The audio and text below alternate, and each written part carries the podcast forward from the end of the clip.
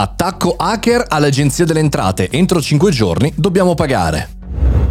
Buongiorno e bentornati al Caffettino Podcast, sono Mario Moroni e anche oggi qui davanti alla macchinetta del caffè ci aggiorniamo insieme come se fossimo lì uno di fianco all'altro sulle notizie tech della settimana. Oggi parliamo della notizia più importante, almeno per quanto riguarda noi italiani, l'attacco hacker all'Agenzia delle Entrate. La settimana è cominciata subito rock, ieri mattina alle ore 7 sul sito di Lockbit, eh, questo collettivo, una gang che sparge ransomware in ogni, in ogni parte del mondo eh, dicendo che prima 70 giga, poi 100 giga erano a disposizione eh, del deep web se non avessimo pagato, meglio se eh, l'agenzia delle entrate non avesse pagato il riscatto. Cosa c'è? Cosa potrebbe succedere? E qualche informazione in più. Innanzitutto perché Lockbit 3.0 ha avuto un po' di evoluzione nel corso della storia questo collettivo, questa gang, perché eh, attaccano l'agenzia delle entrate? Perché è un'agenzia, è un'agenzia che lavora lavora soprattutto contro i BFSI, ovvero banche, istituti bancari, assicurazioni e di norma agisce anche per conto di terzi.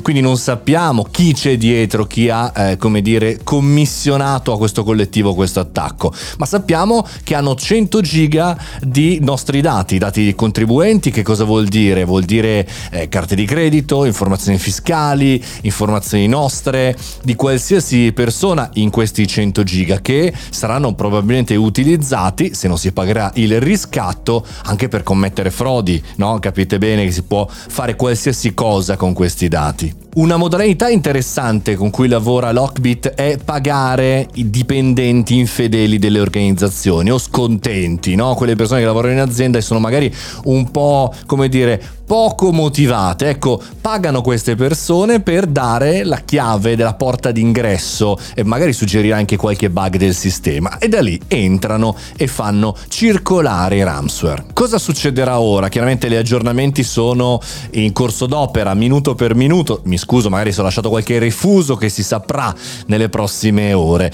Due cose, o si paga il riscatto e i dati quindi non usciranno mai, quindi il primo agosto a mezzanotte o giù di lì, se non vedremo tutti i dati, questi 100 giga girare per l'internet eh, dal deep web al web normale, vuol dire che eh, diciamo, eh, l'agenzia delle entrate o chi per lui o chi per loro, cioè noi, pagheremo e quindi paga chiaramente pantalone, pagheremo noi contribuenti. L'alternativa chiaramente è non pagare e far sì che tutti i dati contenuti in questo leak, in questo eh, elenco database rubato di 100 giga vadano online. Sono dati di contribuenti, carte di credito, carte di identità, documenti fiscali, documenti veramente importanti eh, da ogni parte eh, del, dell'Italia.